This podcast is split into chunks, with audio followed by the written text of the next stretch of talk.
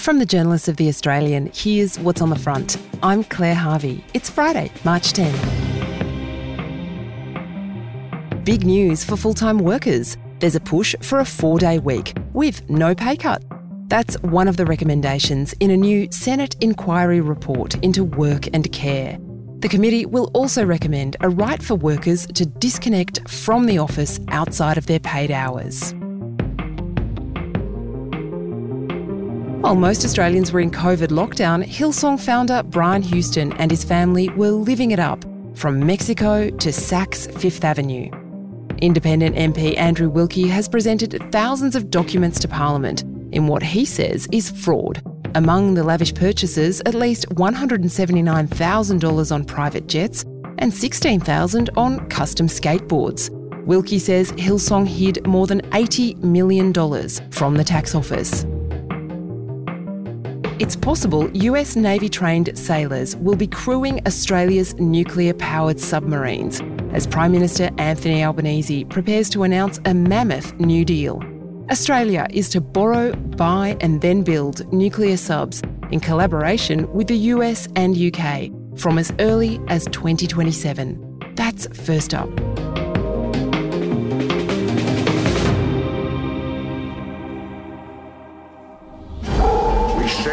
Into history. I'm gonna blow him right to Mars. The Hunt for Red October. It was the blockbuster thriller of the 1980s, the underwater drama, as terrifyingly silent nuclear powered submarines chased one another around the Atlantic. This thing could park a couple of hundred warheads off Washington and New York, and no one would know anything about it until it was all over. Re verify our range to target. One ping only. Captain, I, I, I just. Give me a ping, Vasily. One ping only, please. The book, The Hunt for Red October by Tom Clancy, is now 39 years old. The smash hit movie, starring Sean Connery and Alec Baldwin, came out in 1990. And now, at last, Australia is about to join the Nuclear Submarine Club. On Monday, Anthony Albanese will join with US President Joe Biden and UK PM Rishi Sunak in San Diego to announce a mammoth submarine deal, fixing one of the most glaring gaps in our defence strategy. First, Australia will begin rotating US nuclear subs through our ports from 2027. Then we'll purchase between three and five Virginia class nuclear subs from the United States and then, the biggest deal of all, the development of a joint Australian UK sub based on Britain's plans for the next generation of super advanced vessels. Why nuclear subs? Because they are the ultimate stealth weapon. In the black depths of the ocean, submarines can only be detected by sound. They can stay underwater almost indefinitely, really. The importance of that is that they're very hard for any enemy to detect. They don't know where they are at any point in time. They can just spring surprises on an enemy. They can go from here to China without surfacing. That's Cameron Stewart, our chief international correspondent. He's been reporting on submarine warfare for his entire career. In the age of satellites and drones, there's nowhere to hide on the surface of the ocean. Any potential adversary, like, say, China, can see a fleet coming from half a planet away. A conventional submarine has to surface frequently to do something called snorkeling to run the diesel engines that power its batteries. It also has a limited voyage time before it runs out of fuel and has to return to port. Nuclear subs are powered by a reactor on board the boat itself, which generates steam to turn turbines. That means, in theory, they never have to surface. How are you with confined spaces? We have always been at war. Unless, of course, like in the UK action series Vigil, there's a brutal murder on a nuclear sub and a beautiful but damaged police detective has to come on board.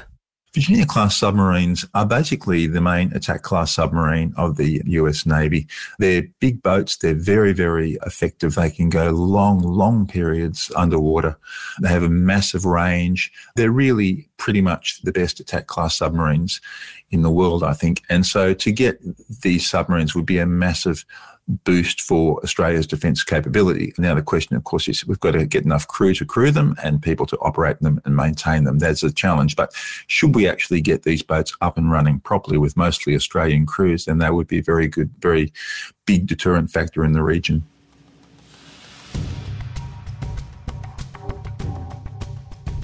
So, why has it taken so long?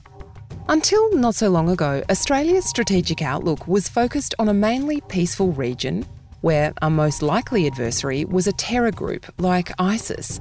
Now it looks more likely we'd be involved in a war against an adversary like China in our own backyard there was a sort of inertia, if you like. We must do something about the submarine fleet, but it always got put off till tomorrow. You know, it's expensive, it's complicated, and no one actually had the political will to push it.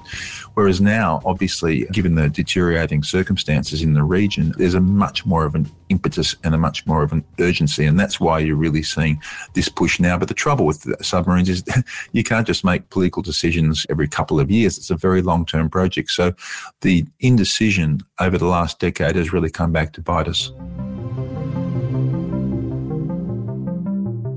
Coming up, the hunt for submariners willing and able to go deep. My name is Manny Carudis, and I'm a former New South Wales policeman turned investigative reporter with a passion for missing persons cases. I'm here to quickly tell you about our True Crime Australia podcast, The Missing in this series, I look at old missing persons cases which have all gone cold in an attempt to try and uncover new information which could help see these missing people reunited with their loved ones or any form of clue that could bring these families closure. The Missing is available now wherever you get your podcasts and early and ad free on Crimex Plus on Apple Podcasts.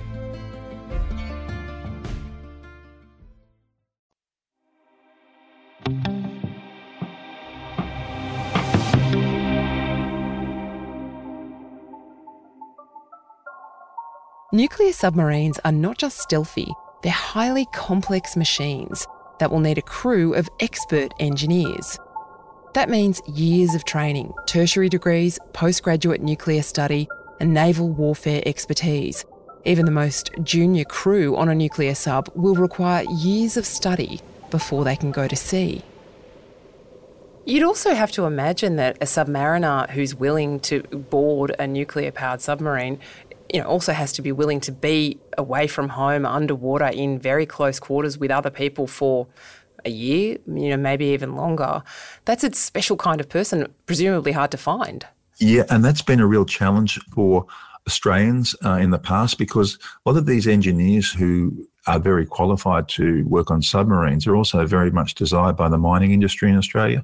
So whenever you have a mining boom in Australia, the Navy gets sort of pillaged, if you like, of these people. And it's very hard to fill the submarines with these people because they go to the mining industry. So, you know, that's a challenge Australia has. So what they've tried to do is pay a hell of a lot of money to submariners. They're pretty well paid now because they get all sorts of bonuses to try and entice them, as you say, to stay in the Navy, but also to spend, you know, a long time away underwater away from their families. It's a pretty unique kind of life and it's a bit of a challenging one. So they need to pay a lot. And when you get the American, the larger Virginia class boats coming in, they're going to have to be paying a lot of people a lot of money to make sure they get crews to crew them. This isn't just a matter of training up a bunch of Australians. There's widespread speculation the US and China could be at war over Taiwan within this decade. So it's possible we will need Americans to crew those boats. That is, United States sailors in Australian vessels under the command of Australian admirals. On current projections, we won't have enough nuclear trained people, engineers, and the like to actually operate and maintain the Virginia class boats and crew those boats when they are supposed to arrive here in the mid 2030s. And so we're going to have to rely a lot on Americans to do that. And it's interesting because the first couple of Virginia class boats that come here will almost certainly be majority crewed by Americans. So you're going to have Americans crewing a boat under an Australian flag. It's going to be a very interesting sovereignty concept that the government's going to have to work through because it will really be very much joint submarines for a long time with increasing, a small but increasing number of Australian crew on them until you finally get to the point where Australia has enough crew, well qualified nuclear trained crew to actually drive these boats. And that will take a long time. And so do they fly under an Australian flag? I guess they have to. They can't fly under an American flag, otherwise um, they're not really Australian boats. Back when Cameron Stewart was a young defence reporter, he made his name breaking stories for The Australian that made our Navy very uncomfortable. Our Collins class conventional subs were kind of lemons. Well, this is one of the things with building submarines all around the world, frankly. Once you get the first of any type, and the Collins class was a first of type, you just have problems. Australia had never built submarines before. It was a new design, a challenging design. And so what happened was they made mistakes. It was famously described as like listening to a rock concert under the ocean. Now, submarines are supposed to be silent under the ocean, but early on they had a lot of problems with noise, a lot of design problems, a lot of building problems. They were late, they were over budget, and they got a bad reputation. Now, what happened subsequent to that is that basically fixed up a lot of those problems, but they still couldn't fix up the sustainment issue. And so we had six submarines that literally you could only put about two of them to sea at any one time. And there was one time in 2011, I remember reporting on the fact that not a single submarine could be put to sea. And subsequent to that, the government put a lot of reviews in progress and they've improved the sustainment of the Collins class submarines. So now they are working quite well, even though they're getting older. And they're good submarines. But the trouble is, we haven't got many of them and we're going to need a lot more of them. It's been about 15 years since Australia acknowledged we needed a future replacement for the Collins class. But as Cam says, successive governments have sat on their hands under Kevin Rudd's government, they actually advocated the doubling of the size of the current submarine fleet in Australia. And that was simply never done. Under Labor governments and then Liberal governments, they never did it. In 2016, finally, the government came together and said, okay, we are going to get a submarine. They had the design competition between three countries Germany, Japan, and France. They chose the French design. French President Emmanuel Macron has called Prime Minister Scott Morrison a liar on the sidelines of the G20 summit in Rome. And of course, we know what happened to that because 18 months ago, AUKUS was formed. Australia signs an historic security pact with the US and UK, paving the way for our nation to build nuclear powered submarines. And that knocked the French design out of the park, basically. And so Australia needs a solution. And this AUKUS announcement, which we're going to hear in San Diego on Monday, is supposed to be that solution. Don't forget, you can hear the front every morning in your smart speaker. Just say, play the news from The Australian. And to get the world's best journalism from our expert team, just like Cameron Stewart, check us out at theaustralian.com.au. Thanks for joining us on The Front. Our team is Kristen Amiot, Lia Tsamoglou, Tiffany Dimmack, and Jasper Leak. And our music is by Jasper Leak. I'm Sarrah Le Marquand, editor in chief of Stellar and host of our podcast called Something to Talk About. Every weekend, we publish a new episode where you'll hear compelling personalities, strong opinions, and thought provoking conversations. I wanted to be able to do it in my time when I was ready and speak my truth when I was ready. The topic of when do I become a mum, that is in my mind 24 7. Search for Something to Talk About wherever you listen to your podcasts.